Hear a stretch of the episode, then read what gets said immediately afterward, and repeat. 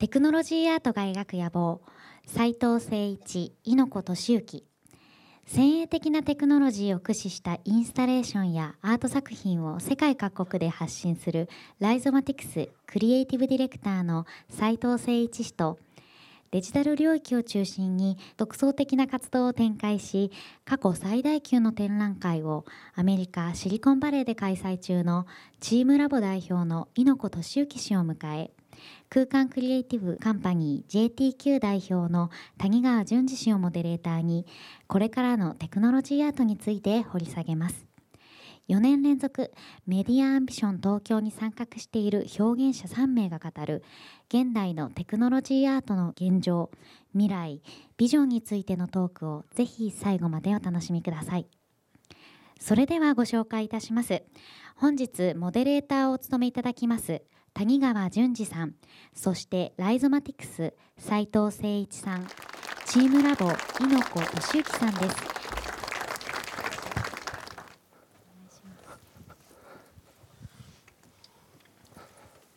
はい、えー、皆さんこんにちは。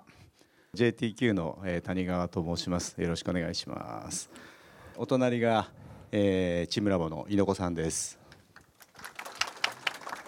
えそして一番左側が、えー、ライゾマティクス、えー、斉藤さんです。えー、ということで、えー、メディアアンビション東京の、えー、プログラム、えー、トークセッションということで MAT トークですね、えー、スタートしたいと思います。えーと、まず、えー、スライドの方を、えー、進めていこうと思います。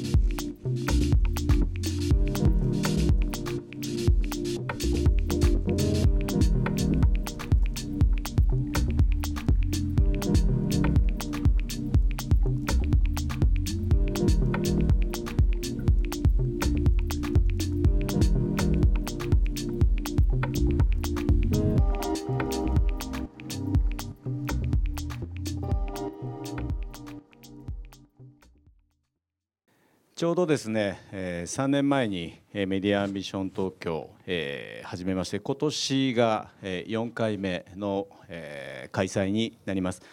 えー、ちょうど今見ていただいたオープニングの映像は、えー、ここ3年間の間にさまざまな場所でやってきたメディアアンビションのプログラムの、まあ、全体をこう全部、えー、マッシュアップしたものを、えー、今見ていただきました。でえー、このイベントなんですけれども未来を創造するアイデアと、えー、技術が結合する都市を舞台にしたテクノロジーアートの祭典ということで今ここに、文章を書いてありますけれども、そもそもやっぱり一番最初に考えたことというのが、この東京を、プラットフォームにしてさまざまなこう実験的な、表現やさまざまなこう作品、この非常にこう間に位置するもの今どんどん生まれてきていると思うんですけれどもこういったものを実際のその都市の中に組み込んで、えー、みんなで実体験して見てみるという、まあ、その新しいショーケース的な、えー、プラットフォームを作りたいということで、えー、3年前にえー、六本木で、えー、スタートしました。えー、猪子さんもそうですし斉藤さんもそうですし私もそうなんですけれども、えー、海外に行ってさまざまなこう作品を実際に、えー、作っていろんな方たちに見ていただいた、えー、そういうさまざ、まなこう経験をしてきているんですけれどもそれを日本国内で皆さんに見ていただいているっていう機会が意外に実は少なくてです。でそういったものを、えー、こういうイベントを自分たちで、えー、スタートさせることによって、えー、皆さんに見ていただく機会も、えー、作れるんじゃないかということで、えー、ちょうど13年に、えー、スタートしたのが、えー、これ実際に猪子さんの作品が映ってますけれども、えー、これ「花と屍」っていう作品。これはあの六本木ヒルズの52階に実際、えー、展示しまして。でこの時は、えー、1箇所で、えー、スタートしました、えー、そこからですね、えー、次年度、えー、14年ですけれども、えー、14年はですね2箇所ですね、えー、これはあの青山と六本木に2つに会場が、えー、分かれ。で最初に点でスタートしたものがまあ、1000になり。でそして、えー、15年になりまして、えー、ここからですね今度は会場の数が一気に8会場に増えまして、えー、ここで初めて、えー、面に、えー、なりました。で今年、えー、16年えー、実際にですね会場は全部で今13会場に、えー、広がりまして別にその会場の数を、えー、増やしていこうということではないんですけれども、えー、このもともとのイベントの、えー、作り方の趣旨として、えー、会場は実際に、え、こうやっていろんなところにある、え、人が集まれる、え、可能性のある場所を、え、お借りしてでそこに実際に、え、ある機材あるいは、え、調達してくる機材を使って実際作家が作品を、え、表現するあるいは、えー、作家と、えー、例えばメーカーの方たちが一緒に開発をしているそういう、えー、途中のものを一つの、えー、作品やインスタレーションとして見ていただくようなそういう、えー、実験的なことを、えー、増やしていくということで、えー、会場数は、えー、増やすというよりは見せたい中身を見せられる環境に合わせて、えー、プログラムを組み立てていったら結果的に13会場に広がっていったということであります。で、えー、もちろん、えー、今4回目ということで、えー、来年もそのまた、えー、次の年も、えー、緩やかに、えー、クオリティいろんな意味でその発信性は保ちながら、えー、表現する領域はどんどん広げていきたいと思いますし、えー、関わってくれる仲間を、まあ、みんなでいろんな形でこう募りながら、えー、広がっていくといいなというふうに思ってます。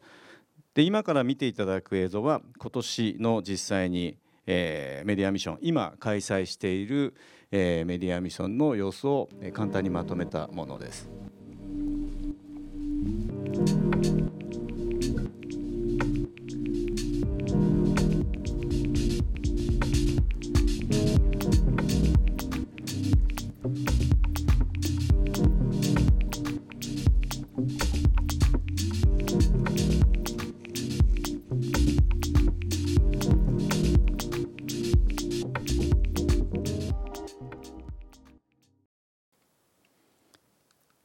はいありがとうございます。えーと、それではですね、えー、メディアアンビションの、えー、全体の、えー、構成とか、えー、考え方みたいなところは、えー、このぐらいにして、えー、今日のお二方にバトンタッチをしたいと思います。えーと、まず、えー、斉藤さんに、えー、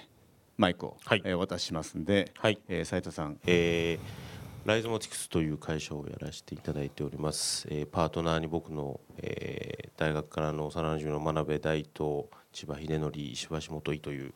えー、4人でやってますが、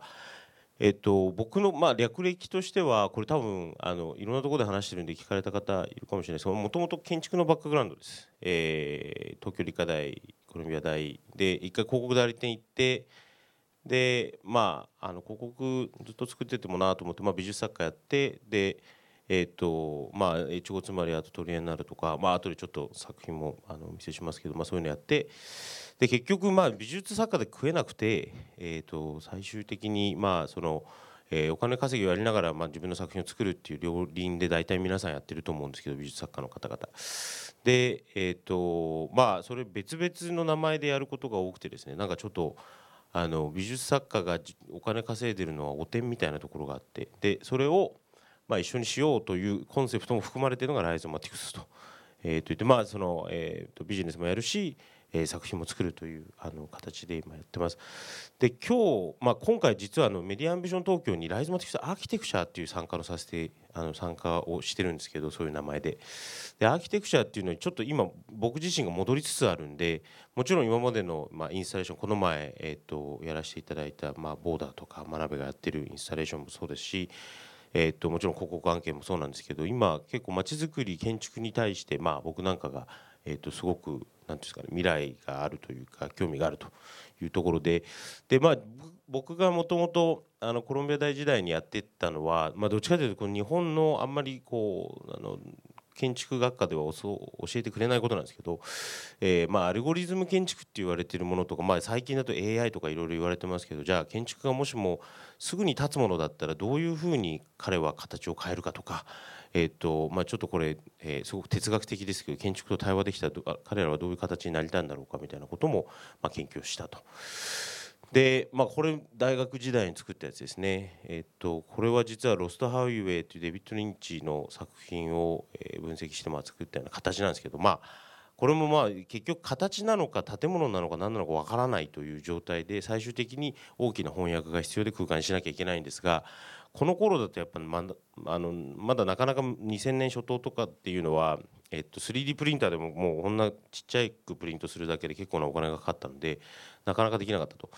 で、えっと、その時にやってたので、まあ、2003年なんですけどこれは、えっと、エヴァンダグラスっていう、えっとまあ、教授とあのコロンビア大の教授と、えー、その当時ですねで一緒にあの作った作品で。まあ、建物がその、えーと、写真を見せるために写真のあの展覧会なんですけど、えー、彼はどういう変化をするかみたいので、まあ、あの天井が溶けて首に巻きつくんじゃないかと,、えー、というようなシミュレーションができたものなんですけど、まあ、実はこれ、えーと、CG に見えますが本当にこれ作っててですねスタイルを NC で削って、えー、とそれを組み合わせて作っているような作品ですね。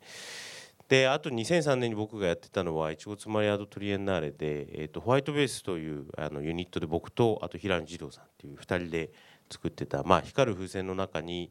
えー、あ風あのヘリウムが入った風船の中に、えーとえー、電球を入れて、まあ、それを3,000個ほど、えーまあ、例えば道路とか、えー、そういうところに入れていきましょうと、まあ、ランドスケーパーとですねでこういうことをやってました。でまあほとんどこれに、えー、と2年間つぎ込んで、えーとまあ、なかなかそのこういうもので食べていくっていうのはなかなか難しいんだなと思ったんですけど、まあ、もう一度建築の話に戻りますがでそこで2年前に僕が実はやったので建築家にならなかった建築家たち展っていうのをやったんですね。で僕は悶々としていて、まあ、その大量消費というかの中で、えっと、いろんなまああのものをうちもものすごい速度で作っていて。で自分がまあ今後例えば10年とかまあ5年先でもいいんですけど何をしてるのかなっていうのが一回見えなくなった時期があって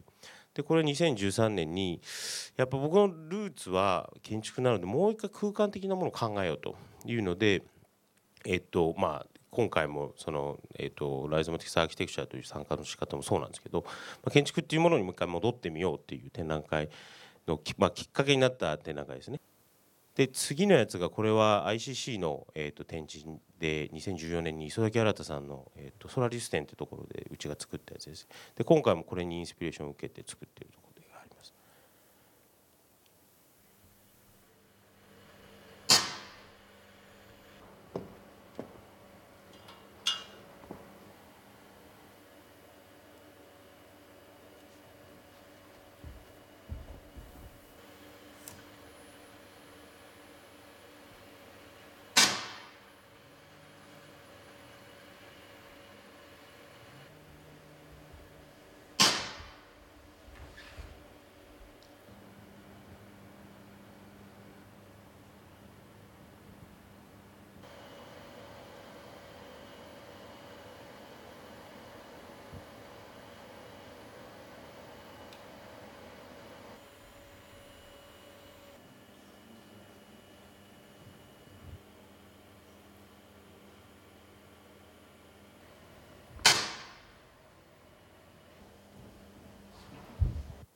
まあ、というプロジェクトなんですけど何やってるかというと,、えー、と僕が建築を辞めた一つの理由がまあ即時性というかそのなかなかすぐに作れないもしくは即時性がないってところがジレンマだったので直結したらどうだろうっていうので、まあ、脳波で実はこの形を作ってるんで一つ一つ皆さんの脳波を、まあ、これは、えー、と建築ではなまだないんですけど、えー、と直直結してその脳波で形を作っていくと。で今回出している作品もぜひ、まあ、ここにスライドがないのは見見に行ってほしいんですけどそうですね。はい。あのーえっと六本木ヒルズの52階に今展示しているものは脳波によって、えっと、風景が変わるっていう、えーまあ、あの大きなミラーが4つ脳波によって動くんですけど、まあ、そういう体験をしていただけるみたいな、まあまあ、そういうことが、まあ、あの今の時代に僕なんかができるんじゃないかという実験をいろいろ重ねてるっていう意味で今の自己紹介はこういうちょっと建築によった自己紹介をさせていただきました。はいはいありがとうございますえーそしたら引き続き昨日シンガポールで、えーオープニングがありまして今本当にたった今、えー羽田空港から、えー到着してくれました、えー猪子俊之さんですはじめまして。はいじゃあここから一回猪子さんにバトンタッチしますので 時間約10分ぐらい。その後みんなで話しなきゃいけないわかりました。はい、はい。お願いします。ちょうど最近最近あのーえーいろんな展覧会をやってまして、先月は、えーシリコンバレーで展覧会が始まって、この建物も一応まあこの展覧会があってあのまあ建てたというかまああの使われてなかった倉庫をうん。まあリノベーションして。うんえー、た建ったような形で始まったんですけど 2000, 2000規模ぐらいあー2000平米ぐらいの展覧会が始まって、うん7月まであるんですけれどもでいろんな、えー今までの作品ももちろん置いてあるんですけれども他にも例えば今回作ったものでいうとこういう、えー炎の彫刻みたいなものを作ってですね。これは光のドットによって、えー彫刻を作るみたいな。まあその昔ドット絵みたいな点描画はドットで絵を描いたけどもこれはドットでまあ彫刻を作ろうってずっとやってるシリーズなんですけどそれで炎を作ったんですね。に2.5メートルぐらいのキューブなのかな。人が近づくとすごい燃え上がるんだけどそのじ実際は本人は全然気づかなくてそのこう燃え上がるんだけどもう近すぎると光が強いんであんまり本人は気づかないんだけどまあ傍から見てると人が近づくと燃え上がるみたいな人が近づくと燃え上がるっていうような。自分のインタラクションを自分はあんまり分からないんだけど、えー他人が分かるって。で僕結構それは一個のテーマにしていて、うん。まあその、えーそのそのアートがある空間の、そのアートによってそのそこにいる空間の人々の関係性を変えたいみたいなのがテーマとあってそのインタラクティブってそのどうしても自分とその、まあ、デジタルはデジタル領域とのインタラクションがまあ基本、まあまあ、こういうパソコンも自分とだし、スマートフォンもそうだし昔のゲームもそうなんだけどもなんかそのどっちかっていうとその、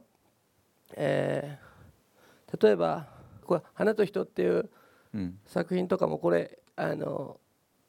空間がすごい花畑になっていて、えー人があ歩くと散ったり、えー人がずっと、えーいるとうん。えー花がすごい咲いたりする作品なんだけど例えばその「モナ・リザ」の前にうん「モナ・リザ」の前に行くと人は相変わらずぎゅうぎゅうで,、うん。でその場合って隣の人ってただ邪魔なだけっていうか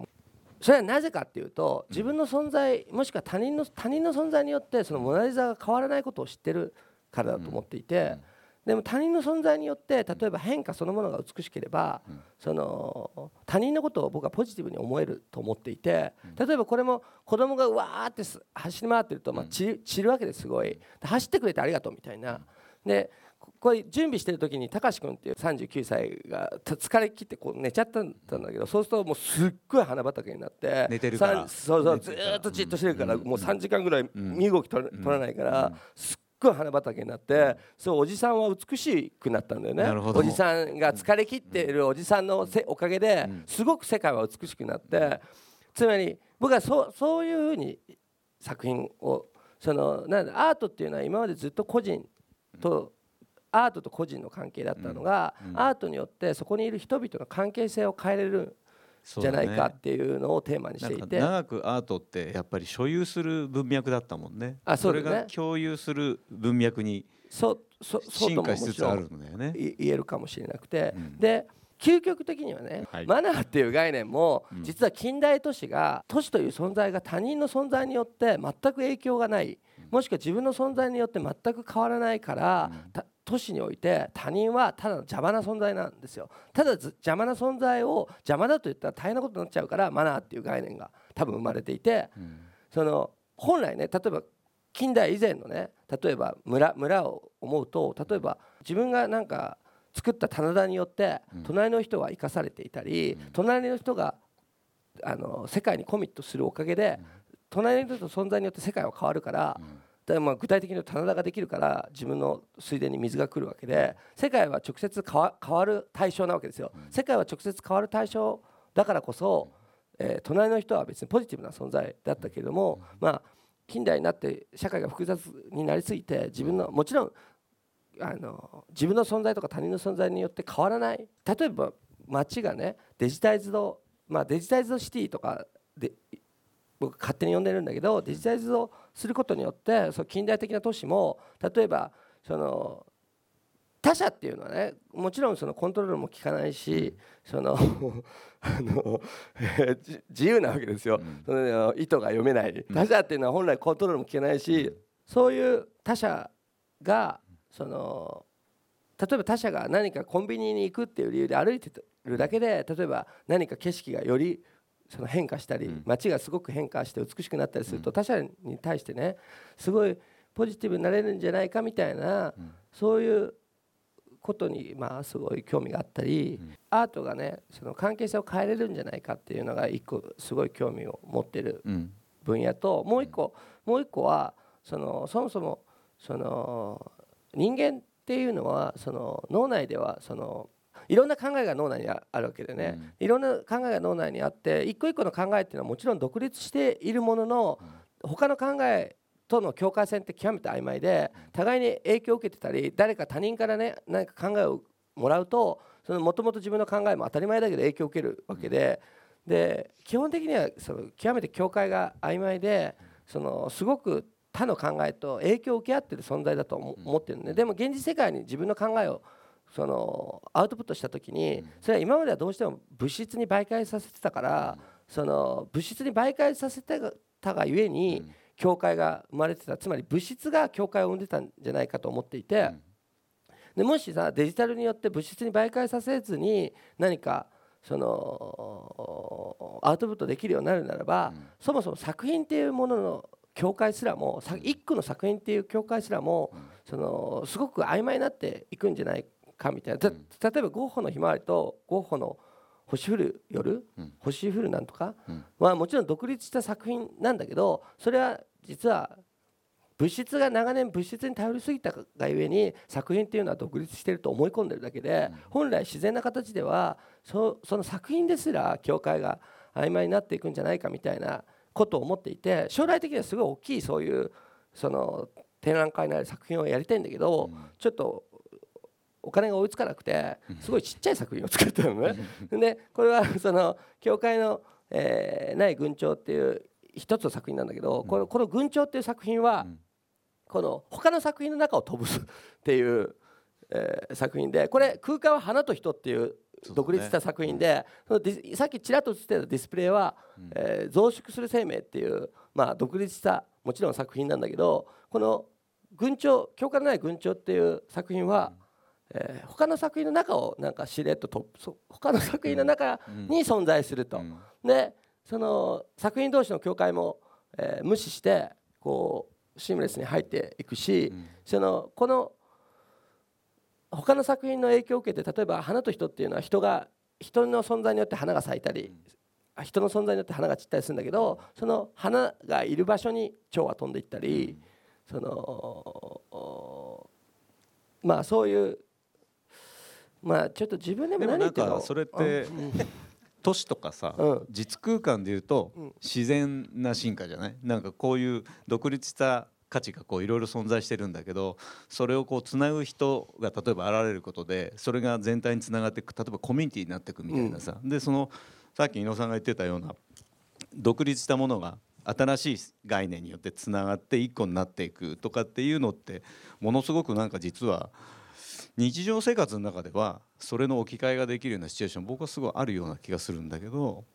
ねなんかだからその特定の所有者がこの人とかこの人の権利がとかあと例えばそうだな最近で言うとやっぱりクレジットの問題とかいろいろあるけれどなんか突き詰めていけば突き詰めていくほど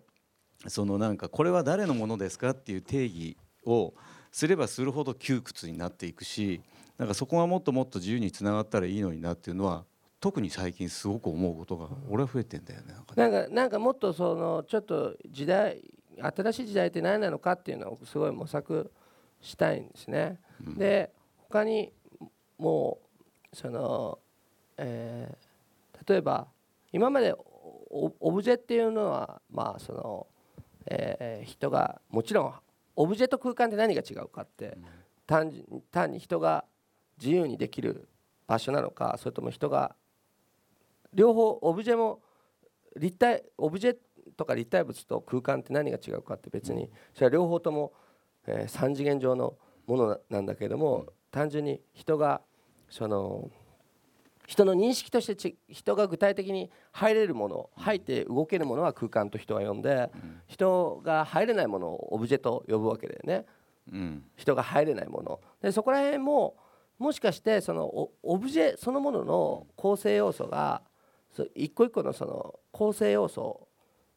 が例えば仮にネットワークにつながれているならば少々その一個一個の構成要素がその少々変化しても人は認識としてあんまり同じオブジェだと思い続けるんじゃないかと思っていてこれもえまあすごく遠くから見るとキューブ型のすごい密度が高いのでそのもちろん人が一見入れない花がそのすごく集まってるようなえものなんだけどもそれがその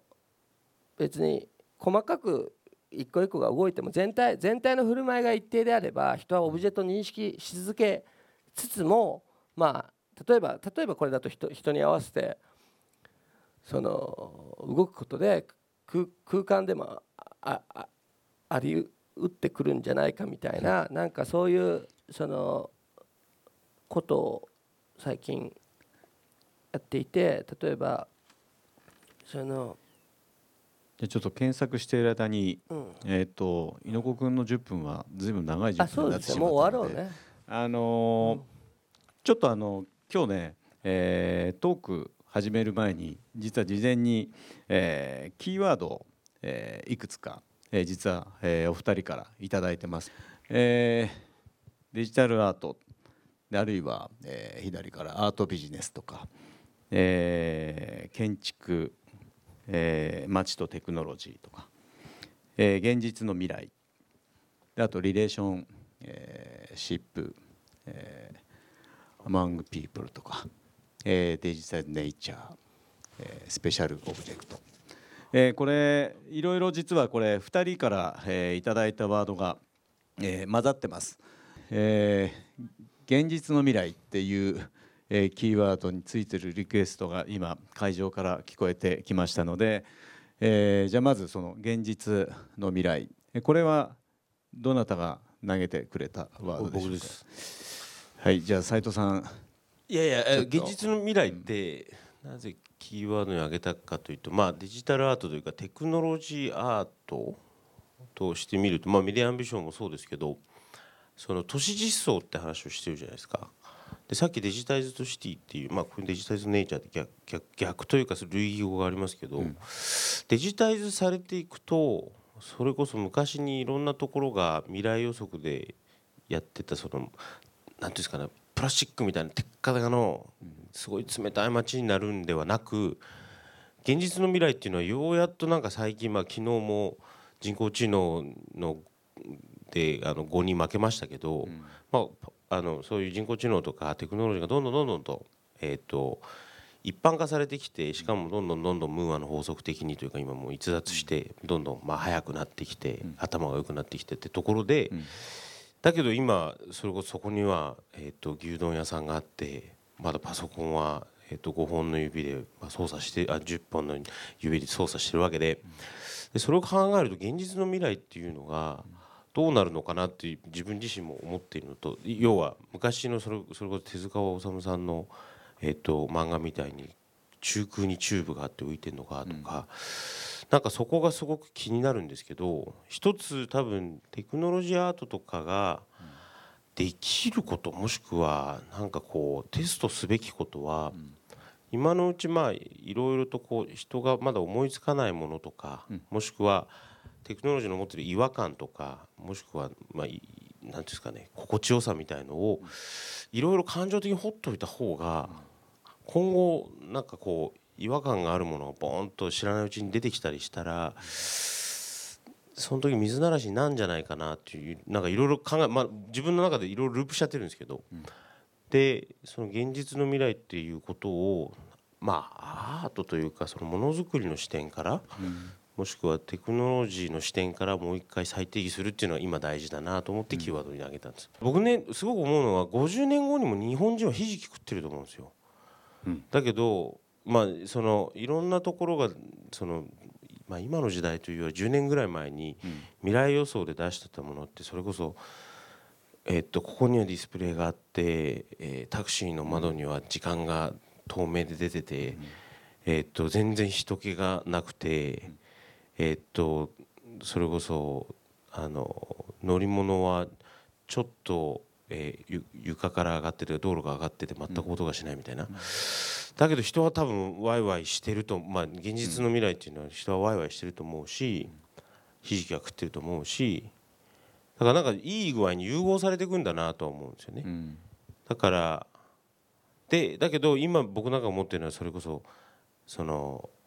なんだ将来食の今の40何パーセントは45年までになくなるとか、なんかネガティブなことばっかりで。だけど現実未来ってもっと融合されててあったかいもんなんじゃないかなというのがもしかしたらテクノロジーアートでいろいろ実験ができるといいんじゃないかなと思ったところです、ねというキーワードです。はい。今実際僕なんか空間で実空間の仕事をすごいしててやっぱりすごい感じるのはあのどんどんローカライズが進んでてで結局確一化一時期すごくしたしてどこに行っても日本例えば日本でも日本中どこに行っても実は同じようなサービスを享受したり同じようなものが欲しいと思えば比較的どこにいても同じものが手に入るっていう状況が結構ある時期まで続いたんだけど最近は逆にそれがそこでしか手に入らないとかわざわざそこに行かないとそれを得ることができないっていうものの方が逆に価値が逆転してきている状況はすごく感じていてはい。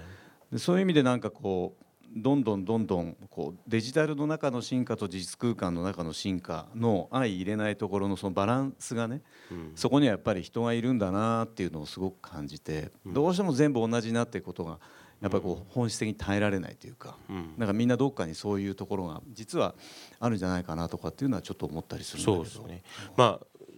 日本語のやつも全部僕なんですけど、まあ、建築街とテクノロジーっていうのもそうでで最終的に人にどんどんフォーカスが当たっていくような気がするんですよ。そそのなんていうんですかね生物的なものというか別にそれバイオっていうわけではなくて、うん感情を持ったり、えー、と感性を持ったり、もしくは散歩をしたがるような人間というものにどんどんどんどんフォーカスが現実の未来ってあ当たってくるんじゃないのかなと思ってごめんなさい今話を聞いてて思っただけです。ね、そう思いますね。今日もこういう場を持って、まあ、みんなでこの時間を今共有させてもらってますけどこれ話す内容をみんなで本当に知ってもらうだけだったら誰もいないところで、うん。まあ、ある意味きちっと収録もしてうん。編集をしたものをそのまんまポンとこう、えー流せば、まあ、みんなで共有することは同じ価値を共有することは多分できるんだと思うんですけど、うん。でもなんかやっぱりこうやって一つの場所にみんなが集まってこういう時間を共有しながらそこからこう何が生まれてくるのかをこう実際現認するっていうのはそれはそれですごく実は時代性だと思うしそういうことにもっともっとなんかいろんな意味でみんなのなんか思いが集まってくるような時代がちょっと近づいている気はすごくするんですけど、そうですね、うん。ちょっと,、えっと次のワードに、えー、移りましょう。逆に僕これあの聞いてみたいのがデジタイズドネイチャーっていうのがすごい興味。そのそのさっき言ってたその街をねそのデジタイズをするっていうのををは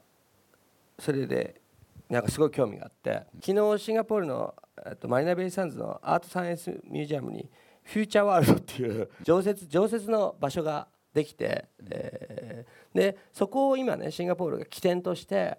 そのもうシンガポールって都市をそこからデジタイズとしていこうみたいな。フューチャーワールドがそのままシンガポール全体に広がって、結構フューチャーワールド自体も大きい1600平米ぐらいあってそれはもう常設してしたんだけども、で今ちょうどその画面出せるのかな？そのそこのあの、えーアートサイエンスミュージアム自体の建物も、まあ、プロジェクションしてて、まあ、みんながスマホで、あのコントロールできるというか賞を選ぶとそれがあの影響し合いながらあって。で、まあ、これは建物1個なんだけどもちろんそのだんだんそれを中心にその、まあ、デジタイズをしていこうっていうのがうん。ああるんだけどもそれそのデジタイズのいいいいいいいいところはもう別に物質的な変化は何も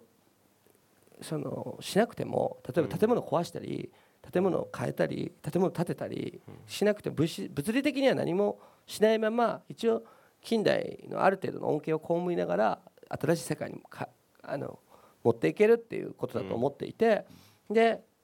つまりまあ物質的には何の影響も基本的には与え与えないから例えば生命もそのその生命だったり自然みたいなものもまあなんだろうそのままアートに変えるんじゃないかみたいなあのことをやっていてここれも例えば一応すごい奥深いんですよ。だからもし万が一嫌なら来ない来なきゃいいんで。魚が。魚に選択権が。そうそう魚に選択権があるんだけどまあちょっと彼らが望めば彼らはアートになるっていうそういうまああのこれは魚だけどこれもあのすごい歴史あるあの池で別に物理的にはその何かしてるわけではないからその古池がまあ一つのあ結構こうすごい佐賀県の武雄にある、あの峰山楽園っていうまあ古いお庭なんだけど自然も豊かなんだけどまあ別にそんなにそのそのまま昼間は普通のお庭で、夜になるとまあそのアート空間になるみたいなその、うん、自然をそのまま生かしたアーなんかアート空間を作ったりアート作品を作ったりしたいなと思ってるね。実はちょっとね時間は少々、えーオーバー気味なんですけどあともう一つぐらい、えーテーマの話を、えーして終わりにしたいなと思うんですけどスペシャルオブジェクトっていうワードがあったでしょ？これ僕ちょっと個人的に気になっててスペシャル。まあそれさっき言いかけた空間的でもある彫刻みたいなああやつでそのスペシャルね。あのそっちね。そうなんかそのハーモニーハーモニーってやつですね。そうそう。これもそんななんかオオブジェのようなものなに認識しつつその人は自由にその、まあ移動移動できるみたいな。これ田んぼだもんね。そう。これは棚,、ね。棚田で稲穂なんだよね。やりたかったことはとにかくそのなんかオブジェと認識してる中に、うん人が入るっていう、なんか新しいシリコンバレーでもシンガポールでもやってるんだけどね。これ多分シンガポールかな昨日撮ったよすっごい大きいの作ってあの本当に立体物がそこにあるかのように例えば球体みたいなものが、うん。コンセプトだけだとさ楽しくないからさ、うん。ちょっと楽しませなきゃいけないからバッシャンバッシャンやったりしたいんだけど、このすごい大きい本当、あー直径2メートルぐらいの例えばうんあの球体とか、そういうものがいっぱい浮浮かんだりするんだけど、それはもう完全に立体物なんだけど、それがまあ動動いたり、まあどうしてももちろんああれだけどそのまあいろんな法律上あの通路を作ってね、作っててそこはあれなんだけど、まあ理論上はその球体の中にね、まあは球体と認識立体的な球体と認識しつつその中に人が入入れたり、離れるとオブジェと認識するけど、近づくと空間うんみたいなね、そういう何かそうですね。でも実際ねそのデジタイズする方向の今なんか急速に進化している2方向っていうのはこういうなんか 3D スカルプチャー的なもの。とあとやっぱり VR とこの2つっていうのはやっぱりものすごい進化を今本当にしてるような感じがしてて、でそれちょっとまだまだ話は多分いくらでも話せるんですけど、えー今日テーマって、えーメディアアンビション東京のトークセッションはいわゆる、えー野望っていうのがテーマで、はい。まあ、だいぶ野望感のある話だったなっていう気は個人的にはしてるんですけど次にやっぱり今できてなくてもやりたいこと。あ聞きたい。でこれをちょっといや2人に聞こうと思ってるんだけどね。そしたら、えーまずじゃあ斉藤君から。あ僕もうあの今回アーキテクチャで言ってるぐらいなんで、まあ、今まであんまこう、まあ、チームラボさん建築部あるじゃないですか、で僕も、まあ、ううちも建築部門みたいなのを作ったのはそうなんですけど どっちかっていうと深いもうリサーチから最終的にコンテンツ提案までを、まあ、今までってどっちかっていうとこう作っては壊し作っては壊しずっと来たのをなんとかこう街に残したり物理的に何か残したりシステム的に何か残したりみたいなことができて、まあ便利になるっていうのはちょっともう他の多分企業さんでも考えてくれるんでどっちかっていうと面白くなるっていう視点でなんか街にこういろんなものができないかなと思ってるんですよね。でそこで出てきている例えばじゃあ道交法とか政治の問題とかまあいろいろあるじゃないですか。でえーそれも含めて、えっと、うちの中でなんかこういい表現方法とかもしくはいい糸口みたいのを見つけて、ん。